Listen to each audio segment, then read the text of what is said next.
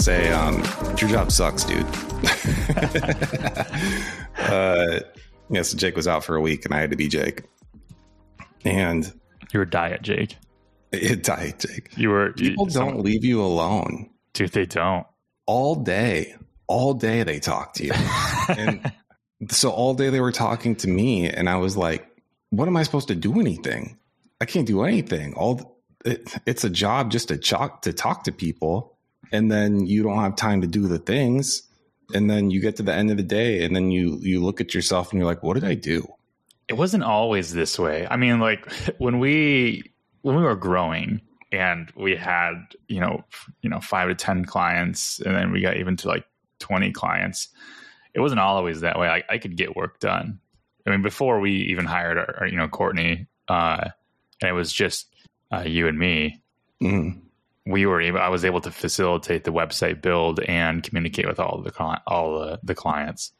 And then now it's at a point where it's we have over 50 and it's pretty much just client communication and relationships. Yeah, it's I don't know. It was wild. It was uh yeah, it was too much. It was too much. That's yeah. So I, I came back from I went to Jamaica um, from the 13th through the 19th, um, and was trying to wrap things up as much as possible. And then, but Cody had to ultimately do my job between then.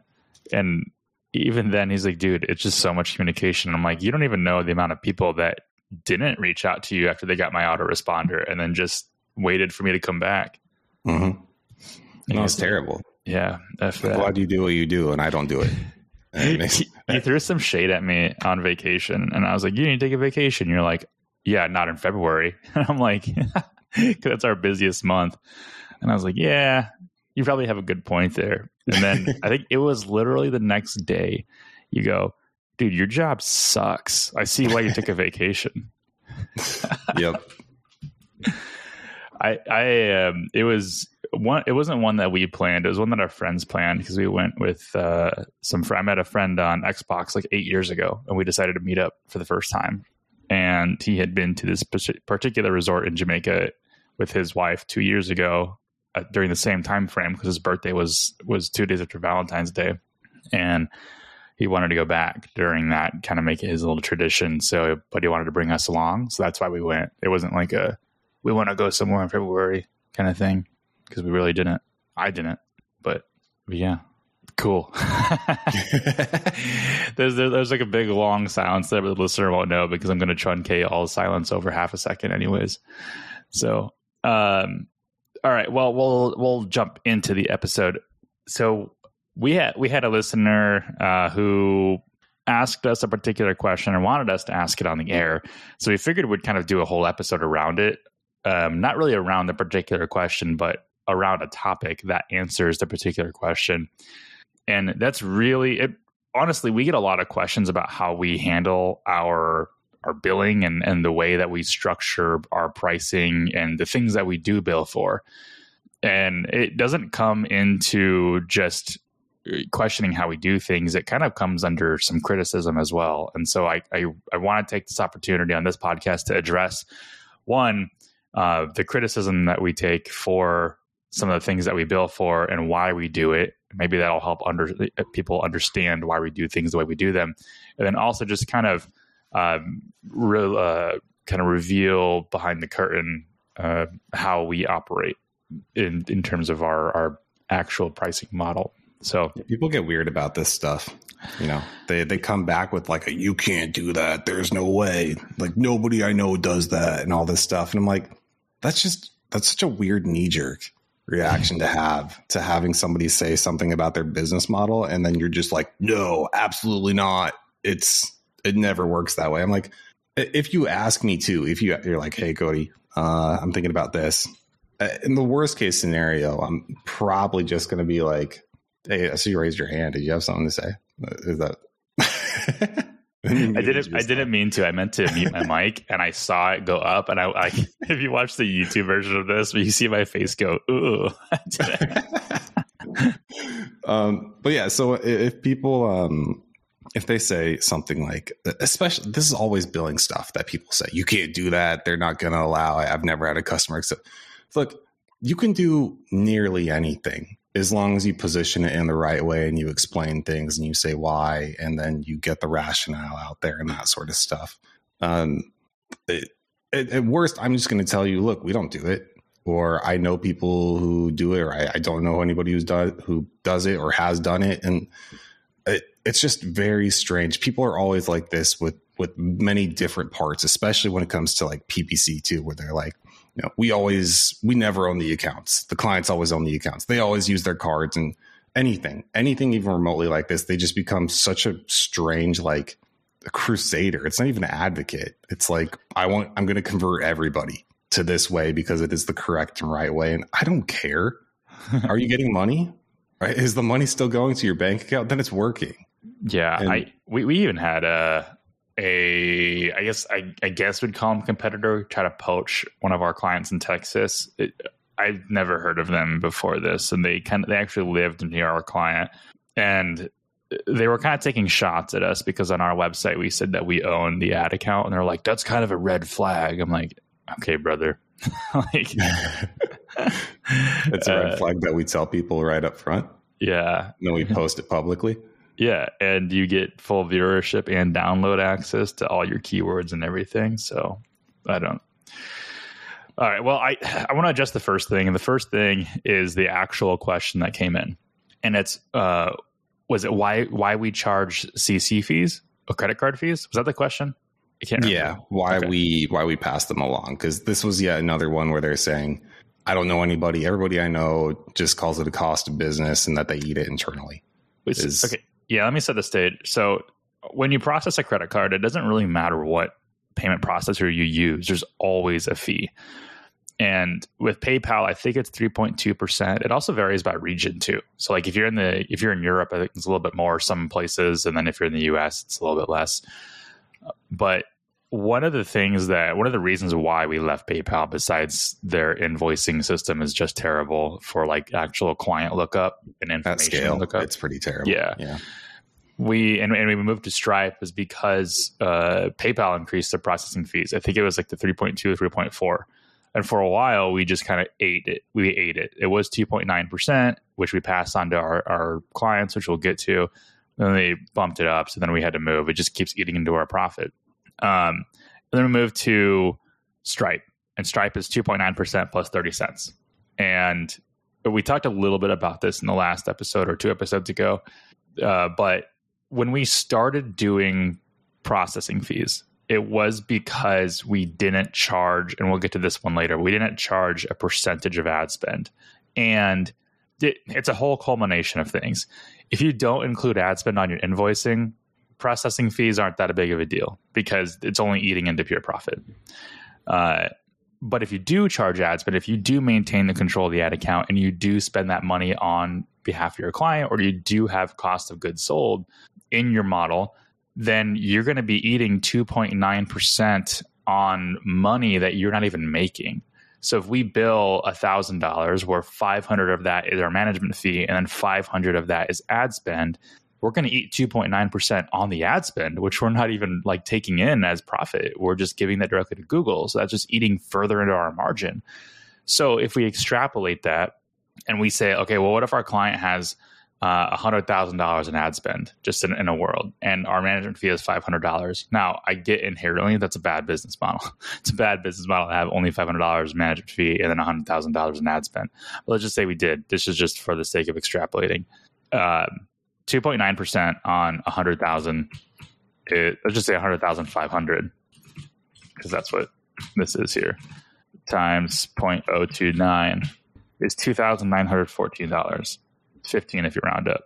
So if our management fee was 500 and we we ate a 2.9% processing fee, we would be negative $2,400 just by charging the client and running their card. So initially, that's why we started charging it. Uh, now we we changed this mm. after a while, and I'm like jumping topics because I realize that a lot of our the, the the reason why we do things are tied into each other. Right, it's all interconnected. Yeah, so we could change this, but we decided that we looked forward and we were like, this is actually a bad business model. We need to be able to earn more money for increased ad spend. So what we do now is we have a 15% charge on ad spend that exceeds the management fee. This is always like super confusing to explain to the clients and why we don't just do it at dollar like number one. And we just find it, I find it to be like a value thing. It's like most most agencies are going to charge you a percentage on ad spend from like you know spending one dollar and up. Where we create a buffer in there that's like your if your management fee is five hundred, you don't you don't incur that uh, that percentage until you exceed that in ad spend. And um, because we have that, we could technically eat that processing fee. Now, um, I got more to say, but I've been talking for a while. Do you want to add anything? Yeah. I don't know that I have a ton to say about it. I just don't. I, I, this is a non-topic. I think like you can. Some people pass through their fees. Some people don't. Um, we we don't charge anything if you pay via ACH, right? That's we do that because it's low enough to eat the and, and we want people to do that. That's the preferred way. Is that you set up your subscription on ACH, and then we never have problems. Um, so it, it's also incentivizing in that way for people to do that as opposed to saying, "Hey, we pass through the the CC." Um, if uh, so, here's you know um, what everybody else is doing if they are eating their CC fees is they're just increasing their management fees or whatever they're you know whatever you want to call it, how they're making money to eat that. And okay, that's fine. Um, then there's just a different perception to the client then too. It's it, they have these as memes, right? There's the Drake one where it's like, what this is thirty dollars plus plus ten dollars shipping, and then you don't like it, and then it's like fifty dollars all included. Great, that's awesome. I totally want to do that. Um, so it, I don't, I don't care. I don't know. There's, I think early on, um, very early on, Jake and I talked through a lot of these things, and you totally should. This is important to, especially if you have a partner, talk through these things, come to agreements. If nothing else, just because it makes you guys uh, better at working together, right? Um, but the actual answer usually doesn't matter as much as you think it does. Whether or not you decide to eat these things or pass them through is not it, that by itself is not the thing that's going to make or break your agency, right? There's much more critical things involved here. So more than anything, pick what you want, um, and then don't be a crusader about it. Don't don't be the don't be the the guy or girl who's like, well, this is the only way, and it is everything else is wrong, and yeah, it's just that's not helpful, and it's just not true either.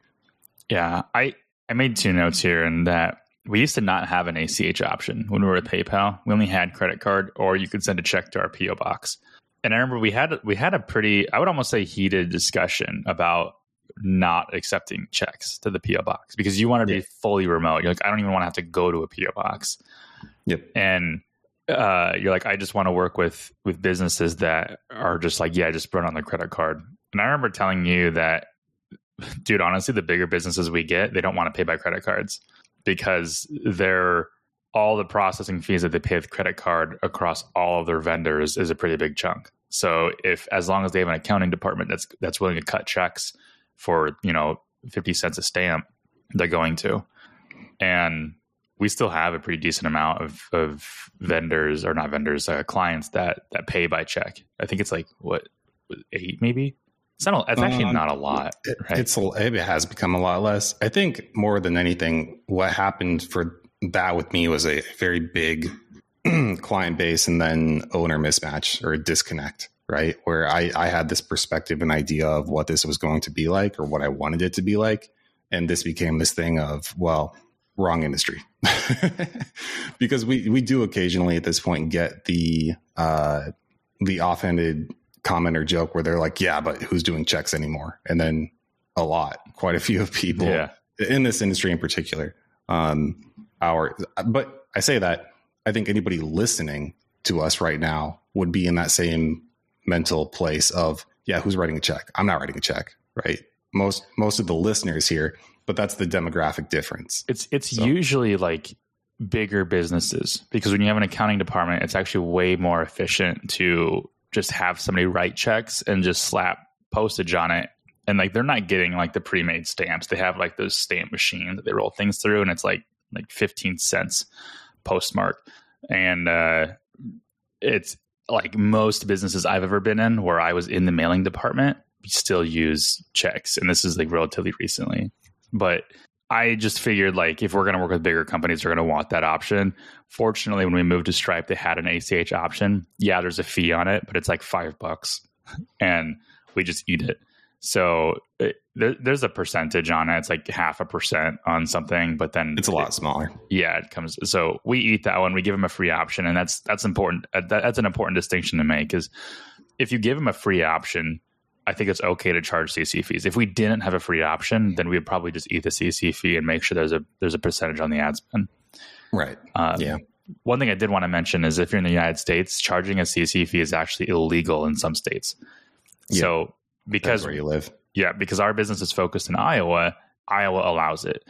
There's a lot of states out there who do allow it and a lot who don't. There's also a lot of loopholes too. Like there's like a service or a convenience fee that you can add, but it usually has to be added on every bill and not just credit card ones. So um, there are some loopholes there.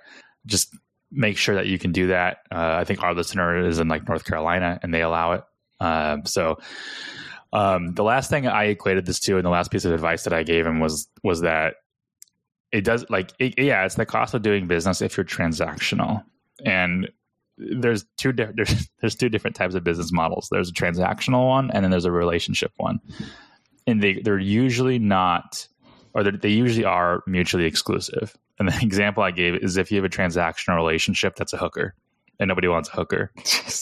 So great. Great. well, not nobody, I guess, but uh, transactional is like Walmart. Like Walmart doesn't pr- charge CC fees when you go to the checkout. One, because they have probably have deals worked out with their with their processing vendors, but uh, two, because transactional relation, not transactional relationships, transactional purchasing and transactional events are all about how can I get your money the fastest without you having to make a second guess or without you having to reconsider. I don't want people having feeling like they have an opportunity to reconsider when they're working through a consultation with us. I want it to be very relationship focused. When you have a service that's very relationship focused, people are willing to, uh, you know, maybe jump through a couple hoops to pay the correct way or do things the right way. They're not just trying to you're not just trying to get them to pay as fast as possible because that already doesn't start off great in a relationship. I've been smiling uh, because I went off into a different world for a moment there because I was thinking back to you. You just did the, the interview with Chris Walker, right? Oh yeah, uh, so Chris, yeah, Chris Walker from Legiit, he had a, a live on his all his social channels yesterday, to And, February uh, 20, 23rd. Yeah, Yeah, people should listen. Go listen to it. It was really good. Uh, I I listened and then I had to jump out for a minute and then I'm in the car and, and Jenny and I were driving down the road and I'm like I gotta listen to my bro. So pull it up. We got it on YouTube and stuff. And there's there's um there's a part at the end where you're talking about the Everbro's name and stuff. And then I just thought for a second because you said the hooker thing. I'm like, no, we're in trouble again. We gotta we gotta say something to be inclusive for the ladies or it's more relatable or something. We did. We have episode was episode like sixty three. The Everhose are on. Yeah, that sounds great too. I I want we we do get um we do get listeners that are women, um, which is awesome and we love it. Uh and we've we've had a few um emails uh come in too and just want to say it's great. Um and please if you are a woman listening, please you know, email us, give us feedback um on on how we can you know, do good, do better, all that stuff. Yeah, do that. Okay, Do next that. one. Okay, we get a lot of criticism on this one, and not necessarily from a lot of people, but from like very specific people who I guess we know more about the pricing model and they know more about ours. But uh, we take deposits, so we don't just We get We criticism for that. This is new to me. I didn't know if we yeah. I actually Who's- think I don't. I don't want Sorry, to. no, I don't want like don't give me names, but you know, Oh, I'm going to give you a name. no, Uh, don't I- do it. it's not criticism. It wasn't criticism. It was more of kind of like he's he's just like I don't do that. But it was uh, Skylar, and so this Oh, okay. this part this particular one wasn't criticism because Skylar doesn't do deposits. He just they build their web like their clients' websites for free, and then I think I'm not sure put them into contracts like three to six month contracts or something like that to make sure their Oh, website's okay. paid off. But Okay. Um, there's also we also have a competitor kind of another green industry marketer who also doesn't do deposits. They do the same thing. They do like a um, a a fee and then like a monthly fee and then they put them into like a six month contract.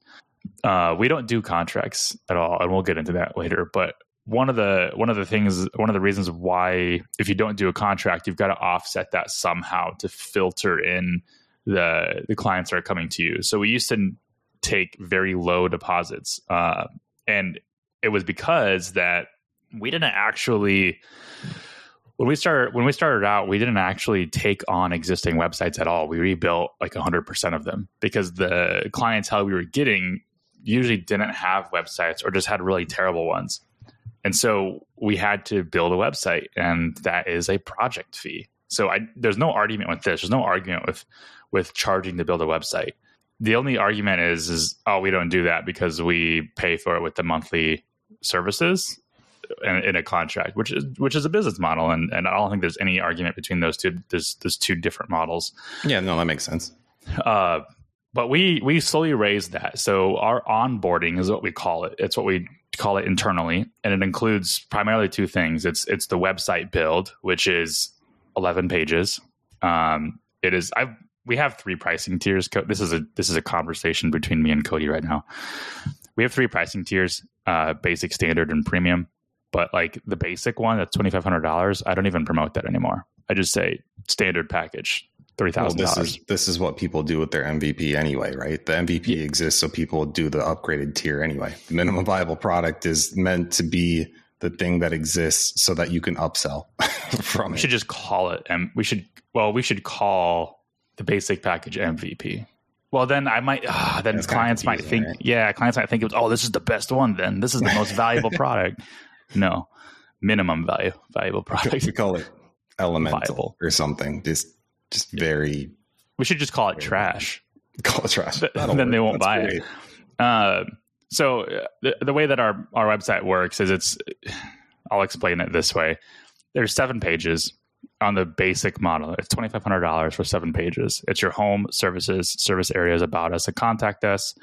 And then you get your thank you page for form submissions and then a privacy policy page. That's seven. The, the standard website is 11 pages. It's just four additional subservice pages. And then the premium is just anything over that and like every page is $125 to add or sometimes i do 250 or 500 depending on what it is. Like if it's a portfolio page 250 if it's a blog with like blog posts 500 Yeah, it just depends how much is going on on making the page. yeah. So it's it's generally pretty standard uh, standardized and it's a lot lower cost than a lot of agencies. A lot of agencies start at like 5000 even for those builds but also we work from uh, templates that we've built. So it it goes by pretty quickly and we generally wrap up the site build within an allotted amount of labor hours so it, it's it works for us and then uh, I forgot what I was going to say there. Um, oh, it also includes onboarding. Also includes like analytics setup, so Google, Google Analytics tracking with Google Tag Manager. We track form fills, phone calls, and emails, and then Which they all- do own. The the metric strategy we give to clients. So their their analytics account. It's just we own ad accounts. All the other accounts clients are free to take themselves. So we set up for them everything. And then we give that to them too. And we say, This is yours. This is how it's Mhm. set up tracking wise, and you're good to go. Yep. And then during that period to set up the ad account, they approve it. Boom. That's the onboarding period. And uh, that's the website period as well. Once we started growing, we realized that there was actually a need for clients who had existing websites that that were actually decent that we could work with and we didn't need to do the build and it was actually more beneficial for us because we only had to clean up some foundational SEO and then two is uh is to set up the ad account. But there were certain elements that websites were missing that it doesn't matter how good the website was they're still missing it like a service areas page a page that just like details where all areas you serve are. Um, or they might just had like a services page a general one without like specific pages that we could drive traffic to for the ads we'd have to build those out uh, their SEO could be terrible, like just like multiple H1s or no H1s, or you know they're not using localized keywords in their headers, uh, and or like they didn't even have an analytics strategy set up. They didn't have Google Analytics, and if they did, they weren't tracking form fills, phone calls, and emails. Can you tell I say that a lot in my in my sales calls? um, so we realized that when we take over these websites, there's a significant amount of work that has to take place. Yeah, it's not 20 to 30 hours for a site build, but it is still like 10 to 10 to 15 hours to build the ad account and then also clean up some of the SEO and do some of the stuff on the site that we need to do to track. Step tracking. Yeah. Yeah. So we started charging uh, an onboarding price regardless of whether you had a website or needed one built. And that price for us is a thousand bucks, I think.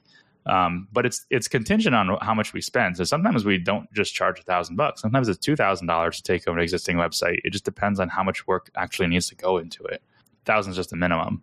And we used to have very low costs. I think it used to be like five hundred to take over a site, and then it, like it used to be like to build a site, we did as low as a thousand bucks to build the same level of site. And as soon as we started raising the price, we started attracting better clients, clients that yep. stuck on longer than three months or or even one month, and um, it was just it, it wasn't even I didn't even feel like we were turning away that many people. We just started to get well. One, it was at a point where we were getting more leads because we were ranking higher, mm-hmm. and then we stayed booked when we raised those prices, and we stayed booked with good clients.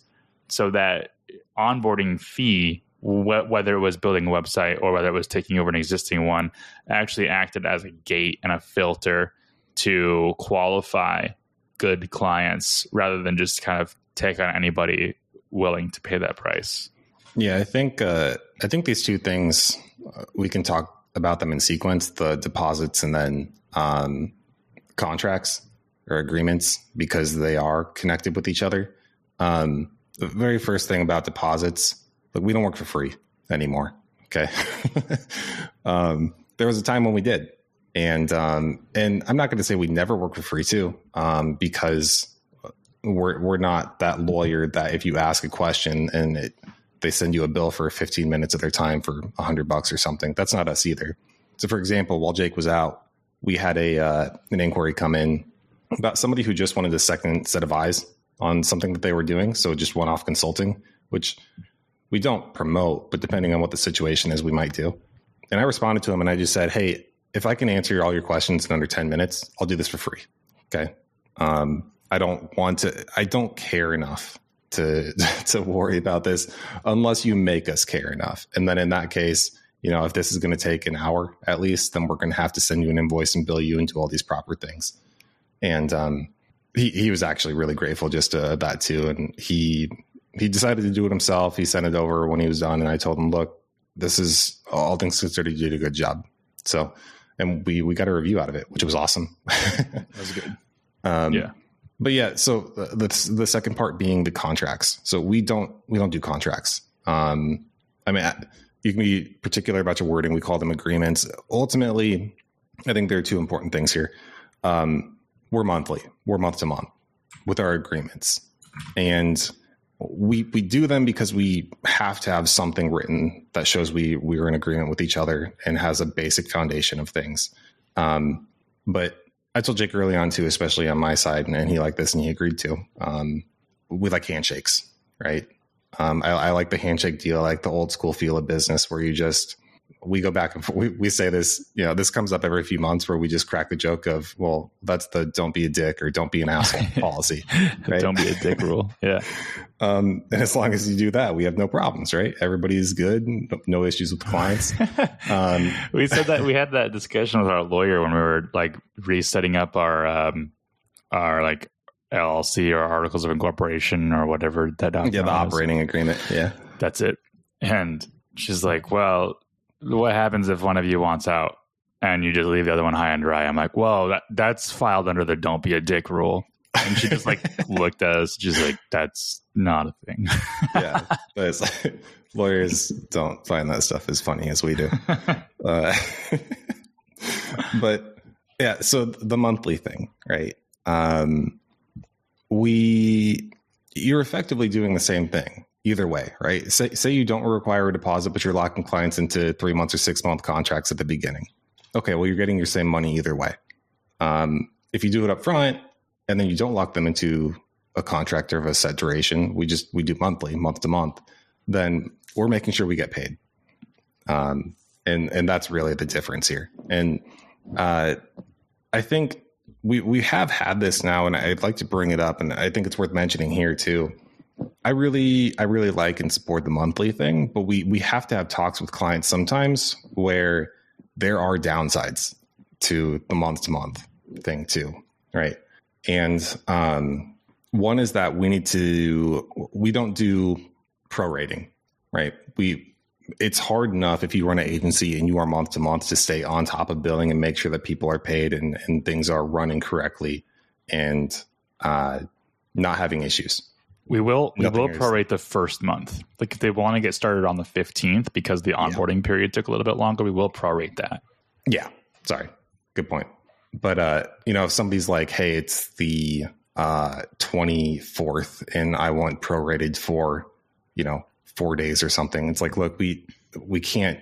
If we allow this for everybody, we're really opening up a huge can of worms. So this is the one downside to month to month is that we expect you to pay month to month, right? Um, I shouldn't say the one because I'd say the the second one, um, and it's not so much uh, an issue for us as it is the client. When you're month to month, it's an agreement both ways. So if you're a terrible person and really not good to work with, we do reserve the right on the, the with the inverse to say, hey, um, after this month, we're going to end this relationship. We, I don't know if we've ever done that. Well, yeah, we have once, once, one time. Yeah. Okay. Once. Yeah. Um, and, and really that's just us protecting ourselves with the, uh, don't be a dick on both ways, both sides. we, we've also ended a relationship just just because of financial advice and because they weren't locked into a contract, we could we would just like, dude, you it's way better if you just take your money and you buy a co-work space in in mm-hmm. your your your target area and set up a Google business profile there. You'd get way more organic leads than you're getting with us right now because you're 20 miles from your target area. Yeah. And I when we do that too, even even when people aren't the nicest to us, we still come to them with advice and recommendations on how to handle this next. We'll say, look, um, if you don't have a game plan at all, call Bluehost or GoDaddy and say you want to migrate your site. Um, Jake is going off into space. That was wild. I was, I was like hunching over to like talking on a microphone because my my saying how my arm broke before. Not my not my arm. My my microphone boom arm it broke, and so now I've got this like stupid little stand that you use but I realize I, I, I sound, I don't like the way that it sounds when I have the mic position far away. Mm-hmm. I like to, I like to, like, I like to talk to it like it's like pillow talk. and, and I was like hunching over to do that. And I didn't like that. And I was like stretching my back out as like the viewer probably saw it. And so instead I just raised my desk up so now I feel like I'm at a restaurant when I was a child and my arms are like super high up on the table. nice. Uh, but yeah, okay. So we just we do our best to help clients if they are in those situations, even if they aren't nice guys, to be set up and say, go talk to these people. We'll cooperate with them. Um, we're really asking you to do a minimum here, and, and we will, um, you know, cooperate with all that they need. So, so the argument to the the agreement and like the being monthly is like, why do I need an agreement for monthly? And I, I never have gotten asked that question, but I preemptively squash that objection and say like it's not a contractual agreement, it's a scope of work agreement. All it says is that we're going to do what we say we're going to do and you're going to also do what you say you're going to do. And like if I say I'm going to build your website, I need access to your website. like I need certain elements. I need your logo. I need images. I need input. If you're not going to give me that, I'm not going to give you a deposit back. And uh, well, generally, I'm not going to give you a deposit back anyways. But uh, you know that it's it's also just kind of a fallback. We had to use it recently. Um, we had to fall back onto that scope of work agreement recently, like within like the last week, because a client, an existing client, a legacy one, wanted to rebuild their website to make it a, a bit newer. Because when we took them on, we rebuilt their website to look identical to their old one. It was just getting them off of like Squarespace and onto WordPress. And they wanted to rebuild it into something more modern. So we did that, but they took like three months to get back to us at one point during the summer.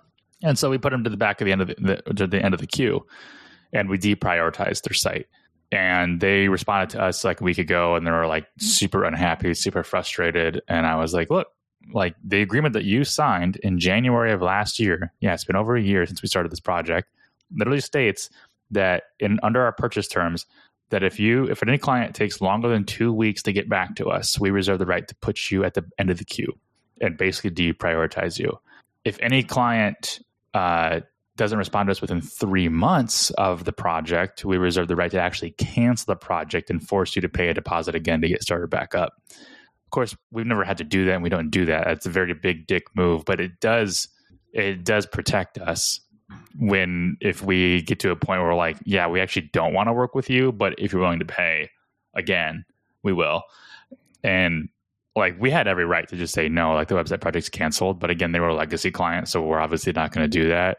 But this was also during the time, like when the communication stopped. This was also during the time between April and September of last year where we stopped taking on clients because we were so overbooked. So imagine the back of the queue they got put at. And mm. They had admitted, they're like, sorry, like we actually didn't read the purchase terms. And like, granted, like it doesn't matter if you read, if you do or don't read the terms, like they're still going to be unhappy and like they still um, want to be prioritized. So it's one of those things where it's like it's in there for, to protect us long term. That way they can't go back and like leave a bad review on us because it's like, well, this is in this is literally in the purchase terms, but they can still be unhappy and annoyed. And you know the best way that you can facilitate that, or the best way that you can squash that, is is make sure that you're intimately familiar with your purchase terms and that you're communicating these on a regular basis as well. So if they're about to go to the end of the queue, let them know, like, hey, this is taking long. You're going to go back to the end of the queue. That's just good customer service. Uh, yeah, I think uh, we get to do this stuff too because our price point's relatively low. There will hit a point in the future, one of two things: if prices get too high, or we just get to a size and scale that, uh, you know, you this is this happens to everybody where they have to corporatize to some extent and then become more of those other things. Uh, but as much as we can, we want to keep things relationship driven and, and, work on the handshake. Um, I, I, always thought this was that having studied Japanese at this point, especially business and noticing the difference and stuff. I, have mentioned some things to Jake before too about like the the differences and um, when I went to Japan and I was asking about accountants and lawyers and stuff, uh, the accountant conversation was like, yeah, yeah, yeah, definitely. And then when I brought up lawyers, they're like, well, for what for right you if you have beef you talk it out and you'll sort it out with each other and you'll you know the the lawyer is a, last resort but it always is but it's especially there. And i think a lot of our business has become the uh extremely contractual down to the written stuff and you don't get to do things like they you know like they used to be. And again uh this is something we're just going to keep fighting uh, fighting for to keep it like this as much as we can for as long as we can because uh, nobody wins with lawyers.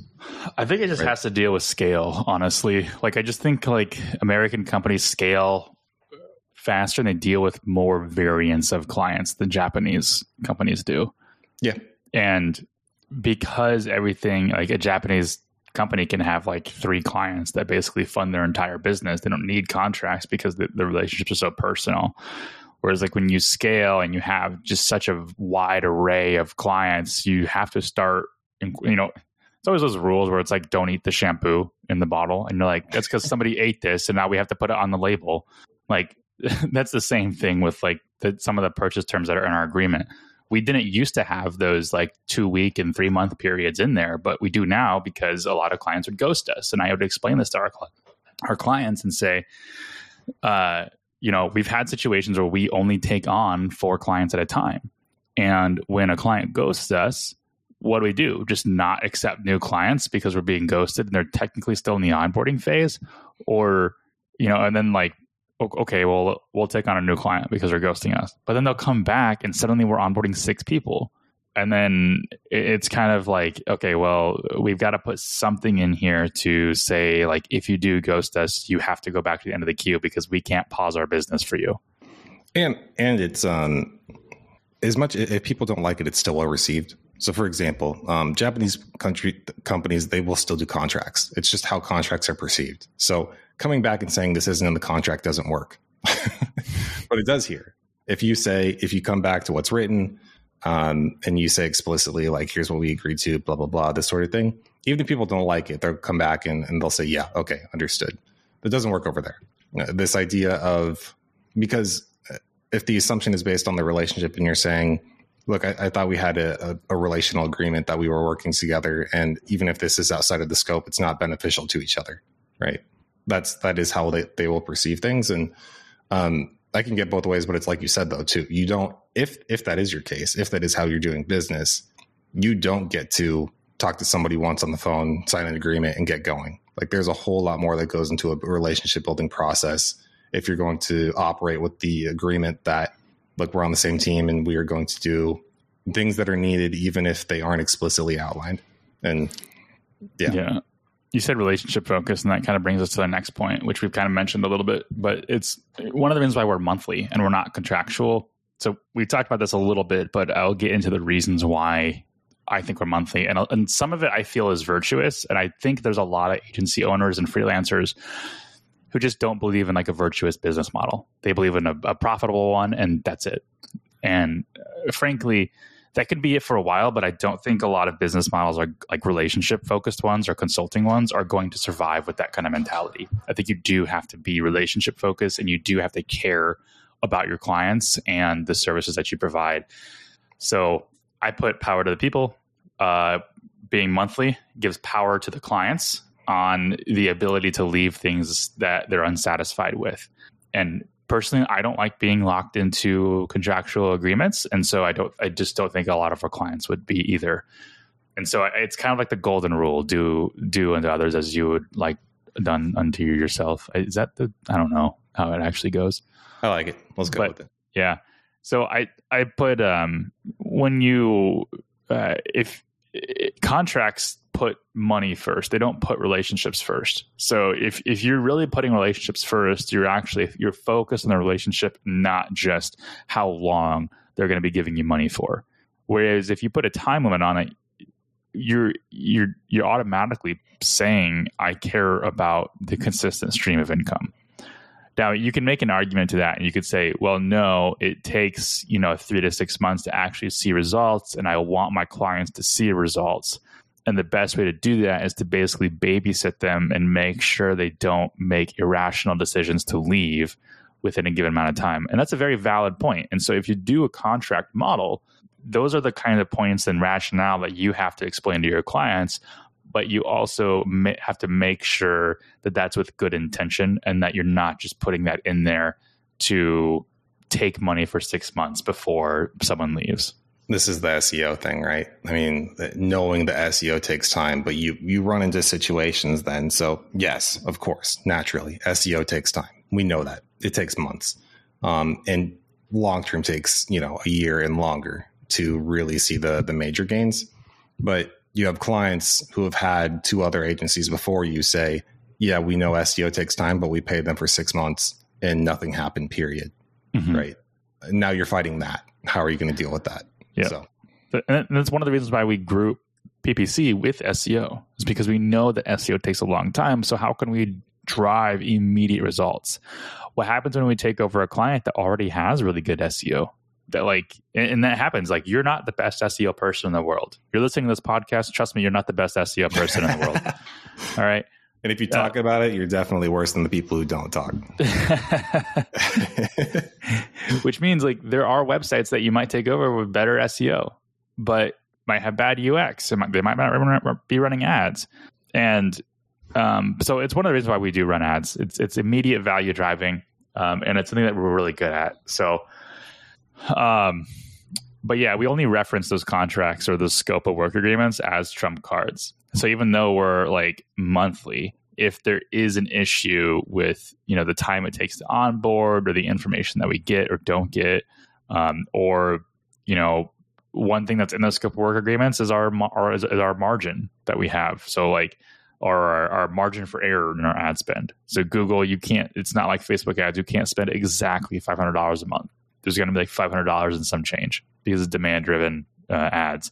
So in our agreement, we we talk about uh, a margin for error each month, and then what that looks like for rollover for the next month, or either a credit back to the client if it's too much. Oh. So things like that, setting expectations is really what it's for. Um, another reason why we do monthly is because we're seasonal. We understand that this industry doesn't uh, have a pop in winter. We're in landscaping and lawn care. So there are some clients who do want to shut things off in the winter. Now, we don't recommend doing that because there are still searches happening in the winter. Again, if you're running ads with us and they're PPC driven, that means you only get charged for ads if somebody clicks on it. So how are we spending money in the winter if nobody's searching? That's just a fallacy. We proactively recommend ad spend reductions in the winter. Yeah, we we do we do do that. Yeah. So if you're spending a thousand bucks in you know the the peak months, which are like April and May, by the time we get to November, we usually say drop it down to two fifty like the bare minimum. We tell people what other agencies are going to do, which is inflate your CPC, spend the money, light it on fire, because it's easier to do that than to come back and say, "Hey, pay us less." Um, yeah. And that's just again the virtuous long term play, assuming that we. I mean, it's not even virtuous. You can just call it good financial sense too. If you keep screwing over people and taking advantage of them, it's not good for long term business. We think it's better to come, you know, early and say, "Hey, uh, you're paying us too much. we got we got a client that like pauses for like five months in the winter, like from October through March, uh, every year. They've been with, with us for like three or four years, and they come back every time. And I bet if we charge them every time, like they probably want to come back, and that's just you know another five thousand dollars you want to get. But we keep their ad account live, so when they do come back, it's just an invoice and flip on the flip the switch on. But the uh, I and the reason why I bring this up sometimes too, when I tell clients are like, should I run ads in the winter? I'm like, well, if you ask me, I'm going to say yes because then I get money from you but I say it all the time, like during sales calls. And then I'm like, but uh, we did do a study about this and we posted it in Turf Magazine. And what I found was in January, the click through rate is actually the, is the highest of all months, which is kind of insane. Now, that, that doesn't necessarily mean January gets the most searches or the most clicks, but the people who are searching are very highly engaged. But these are just, business contracts, you know. Yeah, I mean, in our season in, in, in our industry you, you, know customers get annual agreements right around january and when they get their annual uh, renewal letter from their current provider they might go looking for someone else maybe there was a price increase maybe there was a takeover and there was you know someone bought someone out and they're not making a decision now because it's january and the grass isn't growing but when april comes around they're going to convert. And so usually what I say is, you know, you might get $200 per lead in January and it might be way too much. But the difference between spending 750 in January and spending 1500 in, in April could be the difference between an April cost per acquisition of $80 per lead versus $30 per lead because you are running ads in January. And that usually gets newer clients to just continue with marketing through the winter. Um, all right, next one. It's going to be a little bit of a longer episode, but I think this is going to be a bit more valuable as to why we bill. Maybe it'll give people some shortcuts onto making decisions about how they bill. Um, the next one is why we pre-bill. So we used to do this thing where we post bill. We would run the campaign first and then we'd bill afterwards. And the reason why we did that was similar to why we were monthly, is we wanted to make sure that our clients got the value before they paid for the service. And I think it's a very virtuistic thing to do. However, there were certain situations where we had to do a pre-bill, and that those were situations where they were upgraded to the next package up, and we were suddenly dealing with a lot more ad spend than we were with the post-bill clients. So the post-bill yeah. clients at the time, we were five hundred dollar management fee with hundred dollar ad spend that's easy. We can fine. We can put that on a credit card. And we can chase down six hundred bucks, and we can pay for six clients if six clients didn't pay. Start dealing with five hundred and a thousand dollar ad spend. It gets a bit more difficult. So you're going to cut in there and say something, weren't you? Yeah, I was going to say uh, there's a there's a there's a couple ways to handle this. Uh, what I was recommended was that if we're if we weren't going to make it an, an outright switch, which is what we ultimately decided to do, and just switch to pre-bill, um, to draw a line and say, hey, if you exceed X in monthly ad spend, you got to switch to to prepaying, right? Because it's too much money to front. So that's one way to do it. Um, I think that just across the board, moving it to pre-bill is what worked for us. Um, now, what I will say about that though is you you're going to be fighting expectations in a weird way if you do that because if you have much bigger accounts that are used to spending significant amount significant amounts of ad spend, they're not going to want to front that money. We are much more uh, entry focused, and then working up to a point of fiscal viability and mutual profitability. Right, like those are our big things that we like to promote and push. So usually, you're coming in with uh, a, a lower ad spend to prove that things are viable first, and then you start to flood it with money as you feel more confident in the campaign performance.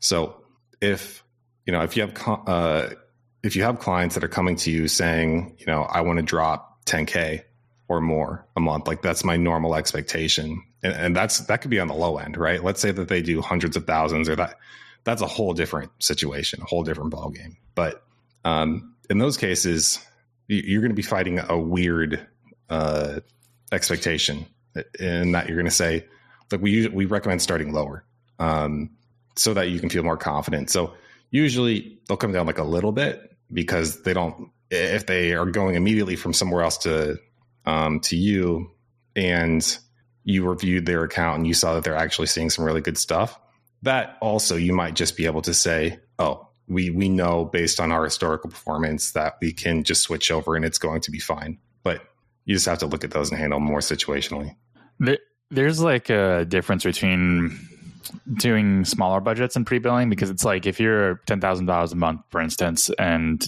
it's it's all ad spend, you can probably get away with saying like, well, if if you're going to be spending this monthly, why can't you do pre-billing? Because it, you're going to be doing a monthly whether you're going to do post-billing or not. But then when you work with like really big budgets, so a lot of big companies out there, like if you're not familiar with this, there's a term that's used called net 30 or net 60 or net 45 and basically what that means is once you invoice somebody they've got 30 days or 45 days to pay that invoice.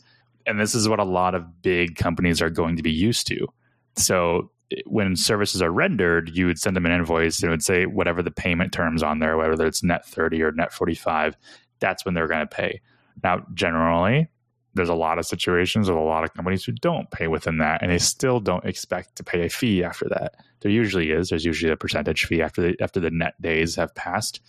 But um, when you're dealing with like hundred thousand dollar budgets or million dollar budgets like Cody used to deal with, they're um, you're generally you're invoiced from Google, so it's no longer on a credit card. There's like very few credit cards out there that have million dollar spending limits, so you would get put on an invoice billing system from Google, and Google's invoice is net thirty.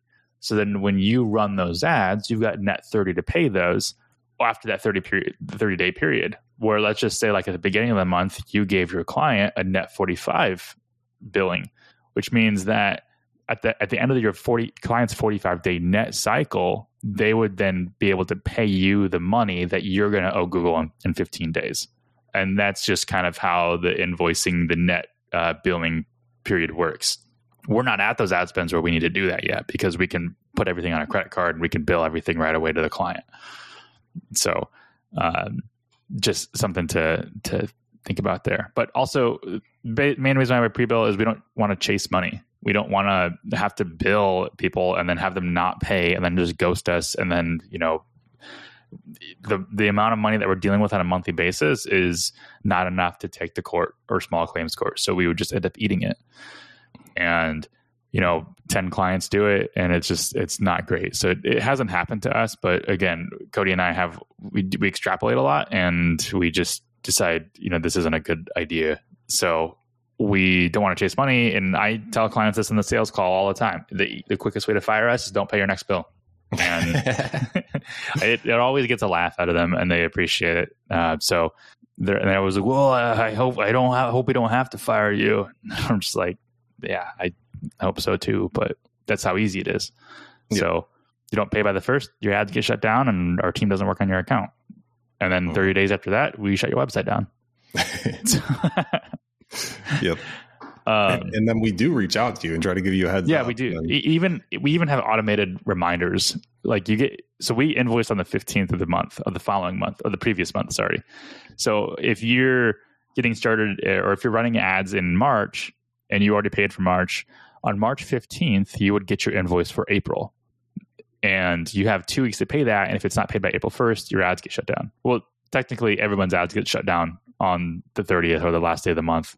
And then we sequentially restart them, provided Yeah. if they've, they've paid there's or a not. there's a the great reset on the first of the month in which we everybody speeds through is you know us and the strategist as much as as fast as we can through billing and making sure that everybody's where they need to be. Mhm. It's always fun. It's always fun to explain to to newbies, new strategists too, and stuff, and and be like, all right. Here's the mental shift, the mental difference between working on SEO versus PPC. like, I don't care if you put your feet up in the middle of the month if your accounts are in good shape, as long as you scramble at the end and at the beginning of the month. Whereas SEO is, yeah, it's uh, more of a grind. Dude, we might go to an hour and a half on this one because I got Oh, some. really? Yeah, we got a couple. We're, we're at an hour. Well, it, when I by the time I truncate the silence and everything, it'll probably be down to like fifty minutes, but about an hour right now. Sorry, Uh, I didn't have that much, but well, guys- I got three more points. So like, okay, okay, okay. Okay, so on the note of pre-billing, uh, for clients who want to cancel the marketing, but we host their website, we do have a hosting fee for them. And uh, on that note, too, is we, when if you're doing marketing with us and we're hosting your website, we don't charge you for a hosting fee at all. It's it it costs us I don't know how much it costs us like ten bucks. Well, and I wouldn't even call it hosting because that makes it seem like all we're doing is holding on to it. We continue to take care of your website too and do updates and make sure that, you know, you are good. It's not a set it and forget it where we're just all we're doing is holding things on our server. We make Mhm. sure that um, everything continues to function. If you do need things and updates to your site, we do them too. And uh, that's what goes into it. it's it's updating plugins it's making sure that nothing's breaking it's also like you know if you've got 30 minutes of changes a month we'll handle that for you kind of like a white glove service if you have you know if you need to add an spf or dkim record to your domain we'll help you with that even though it's not directly associated to like your host it's more like your domain but we still we still do that and uh our we we charge we used to charge 25 bucks a month because we are trying to stay competitive with like GoDaddy and Wix in terms of pricing. Then what really got annoying was chasing down 25 bucks. That was just like not something, even though it was pre built, it was just not something we wanted to chase down between 100 clients. So we up, updated that to what, like 720 a year or 225 a quarter. And it breaks down to like either 75 bucks a month or 60 bucks a month. And it's significantly higher than a service like Host, HostGator or GoDaddy. But I always tell clients that like you're welcome to go there. You're welcome to pay five bucks a month with a three year contract with GoDaddy, but the website is under your control. If anything breaks, it's on you. If you need to update any domain settings, it's on you. You've got to sit on the phone with GoDaddy for two hours. Yeah, Additionally, imagine. Oh, go ahead. Oh, I was gonna say additionally, like depending on the request, GoDaddy does charge like eighty bucks a, a token to to help you fix whatever it is you need to fix. So uh, I always kind of pitch our hosting and kind of white glove site maintenance service as a uh, an insurance plan. Yeah, one hundred percent. I think anybody listening to this, or I hope, if you haven't yet, you'll find out the importance of good hosting uh, and and having good support. Um, and you you get what you pay for. Um, and I don't want that to be an excuse to to gouge people and, and pay way too much for some hosting because there are some hosts out there that don't do that much more um, for how much more they charge. But hosting is a very weird business um, where everything is unlimited, but it's not. and you actually have to read through the fine prints of things and, and that sort of stuff. And uh, yeah, it, I think a big chunk of it is depends. It depends the extent of things you know when it comes to uh, the blend between dev and IT. Um, you can save money on hosting things and hosting partnerships if you know a lot of that stuff. And if you don't, absolutely 100% pay the extra for somebody who does know um, and can help you because man it's uh, we reach out to our um, more lately, more lately than ever, because we've had some things come up. Um, our reseller partners all the time, and they're great. I mean, they've they've helped us out things that I never expected an actual uh, response sort of thing. And I say that we know a lot. Like we we know Cody knows a lot. in cPanel, we've got it right. Um, it's just the the things that go beyond that. And um, if you if you're offering it as a service, make sure you feel good and confident in whoever you're partnering up with for hosting. Uh, did you ever send our that that tech support guy at MDD a uh, Starbucks gift card? Yeah, I didn't check if he got it, but yeah. Well, I had Amazon, but yeah. Oh, for some reason, that was Starbucks. I Um, thought about it. Well, I thought about it, and then I was like, hmm, what's more universally applicable, right? If, if you don't know somebody and you're just taking a stab in the dark, do you think it's going to be better received if it's Amazon or Starbucks? And here was my thought process. Mhm. Amazon is a little controversial now because some people don't support it, but no matter what, at the end of the day, it's like Walmart sometimes where you would you still might do it because just the convenience, right? You're like, well, it's the closest grocery store, so I'm going to do it. who's Um, not supporting Amazon? you know they're big i think some people now at this point are uh, not only just big but uh, depending on what you're buying it it's you're just dealing with cheap imports at this point. So um i don't know. I i think mm, not as bad yet. Definitely not as bad but i almost see some sections of amazon becoming google support in equivalency of value. Um so some people could potentially be opposed. That's that was my one thought there. The other, and so then it was Starbucks. How many people, you know, if you're taking a stab in the dark, how many people are going to want to do Starbucks? It's still safe. It's still relatively, and even if they don't drink Starbucks, they can give it to somebody too. Um, but anyway, I, I thought the the likelihood was higher with Amazon. Would you agree? Of liking it, of being appreciative of it. Yeah. So say it's a white elephant gift at Christmas. You're giving an Amazon gift card or a Starbucks. Oh, yeah. card. It's basically giving someone an Amazon gift card is basically giving them cash Yeah. because you can get anything on there. Yep. I'm Yeah, pretty sure you could sell Amazon gift cards on the black market too. Just be like, like, sure hey, uh, yeah, like, hey, uh, I don't, you know, I, I want Starbucks. I'll trade you a, a ten dollar Amazon gift card for, uh, for, you know, I bet I bet you can get a fifteen dollar Starbucks gift card. You think that. the ratio is higher? You can trade up. Probably because like the fifteen dollar Starbucks gift card is only good for coffee and like the treats, whereas like a ten dollar gift card for Amazon is worth for anything. Well, offshoot. How often do you go to Starbucks? Um, probably like just like Sundays when Lauren and I go grocery shopping at Target. Wait, so you you probably go every week? No, um, we usually like it's usually like a treat, maybe like every other week.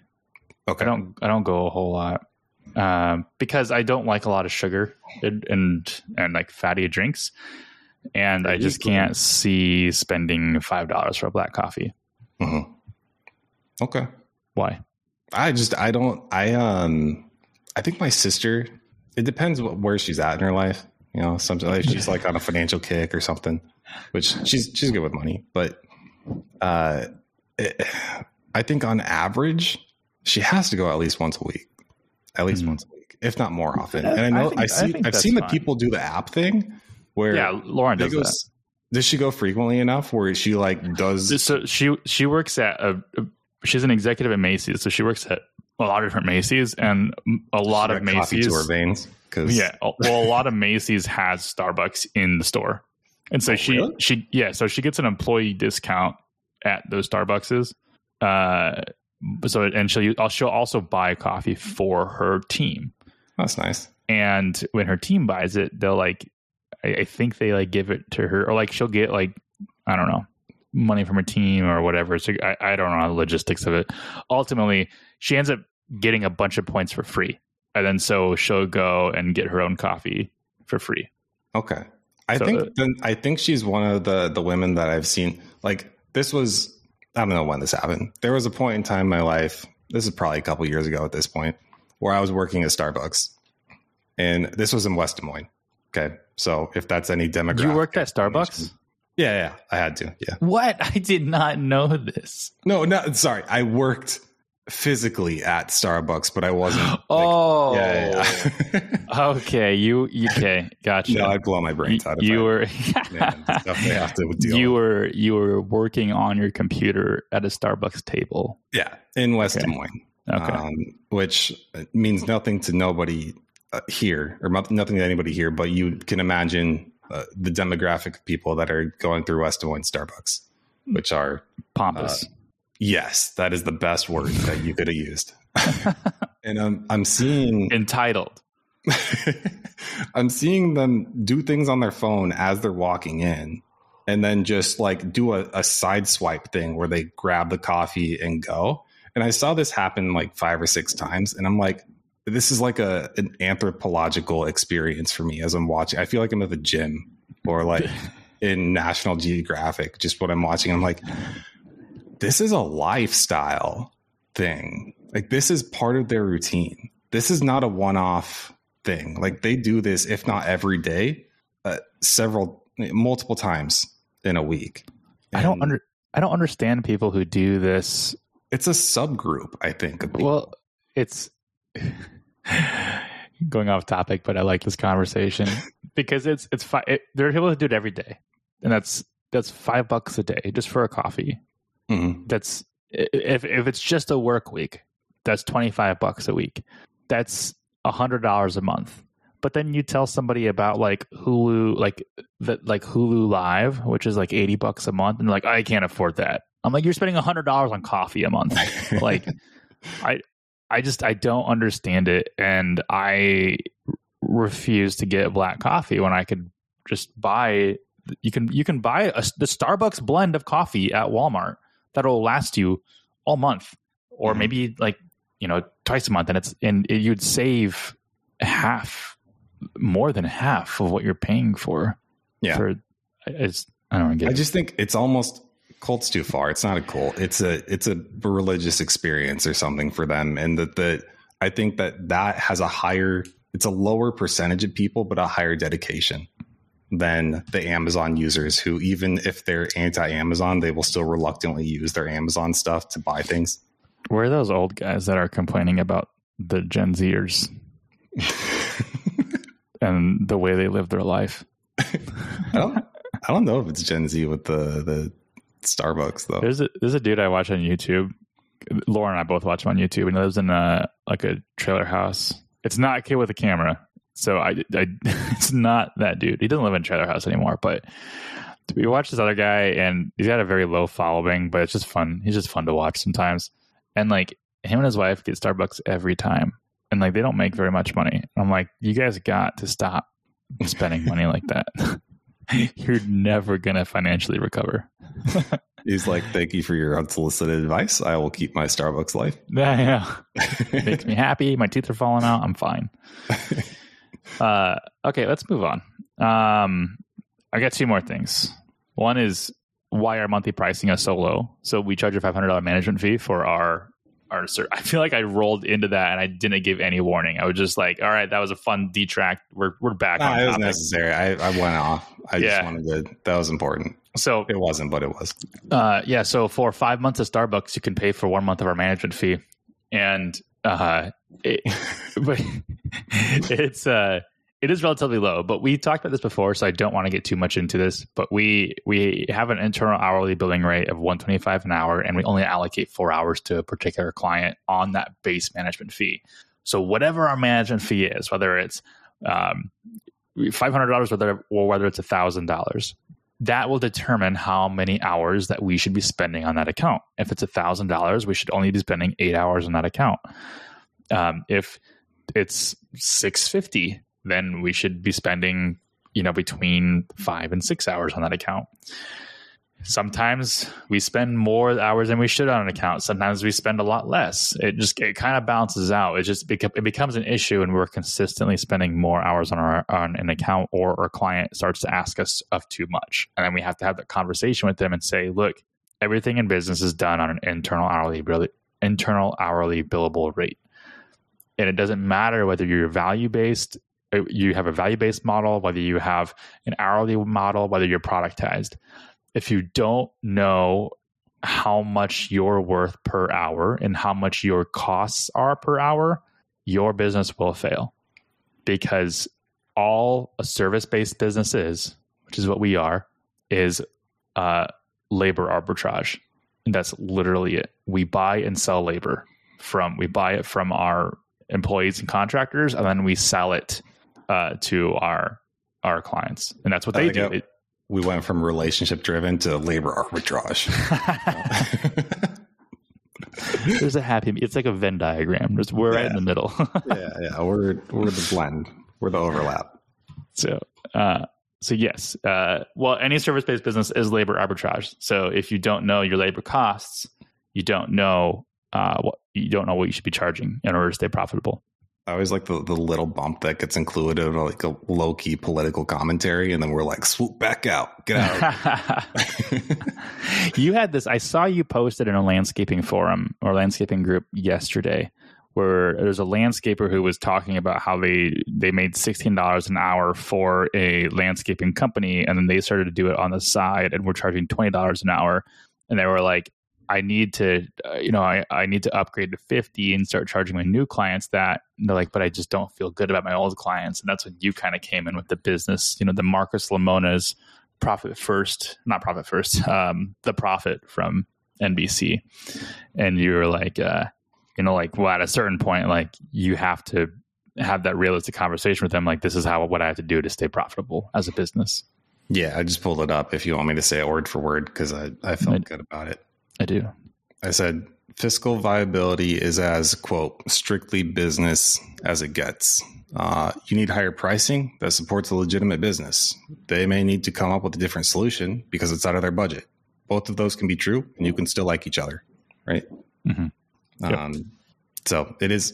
Uh, it's it's a cliche and to say business. It's just business. It's not personal. But no matter what, business does on some level get personal. But that's this the money. It's as business as it gets. It works or it doesn't.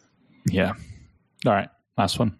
Uh, do we have we charge a 15% ad spend fee after management so i think 15% is generally pretty average for a lot of um, percentage of ad spend based fees I, have seen as high as like 25% and as low as probably about 10% i think Mm-hmm. So um, it's usually it's usually right between there. So we do fifteen percent, and uh, we do that because once you start spending more money, you've got to pay more attention to the account. There's you're going to have a lot more data to work with, and then also your budget pacing has to be on point because you when you work with bigger numbers, you ha- you incur higher risk. Um, punching in one too many zeros, or you know, again, setting setting a daily budget instead of a lifetime budget. Um, it's also a way to protect yourself and make sure that you're profitable and don't get taken advantage of. If somebody has a million dollars a month to spend and you're charging a $500 management fee, the, the scales aren't very fair. Yeah. So it's not just a way to to dig deeper into the pocket into someone's pockets, but everything is a little bit like this in terms of like one, it, it, it is going to take us more time to to manage the account and make sure that we're spending the right money on the right keywords and and um, you know facilitating that kind of financial advisor mindset that we have with that kind of money. Um, but also, if something goes south, is our management fee enough to help cover that? Mm-hmm. You know, so uh, that's why savings is important too. Yep. Yeah, yeah, exactly. Uh, I hope when this episode gets released in like a year on YouTube, people notice the light behind me out of my window. We started this at 6 a.m. Mm-hmm. This this episode, and it is now. It was dark through that window, and now it is light. The sun is out. So. Good times, February. uh, all right. Well, uh, that's all I had for this one. Do you have anything else? No. Hope you liked it. Um, give us feedback. Around. Leave a review. We haven't asked for reviews in a long time. Leave us a review, please. We're not getting any on Apple, and we're not ranking on Apple. We, as we check this, maybe I want us to uh, break fifty on Spotify. Spotify. We haven't done fifty yet. We got forty-two. Yeah, we well, if we have fifty total, we got forty-two on Spotify, and then we have eleven on Apple. True. I don't know. What's the split? What if you're listening? What are you listening on? Are you Mostly listening on Spotify. Spotify? Mostly, Mhm, it's mostly I mean, I figure it's the majority. Fifty percent is Spotify, or that's like sixty percent because there's like thirty percent Android and web users, and then there's thirty percent on Apple who are listening to the Spotify app on Apple. Whoa, Yeah, wild! according Yeah, to our us out. metrics, but yeah.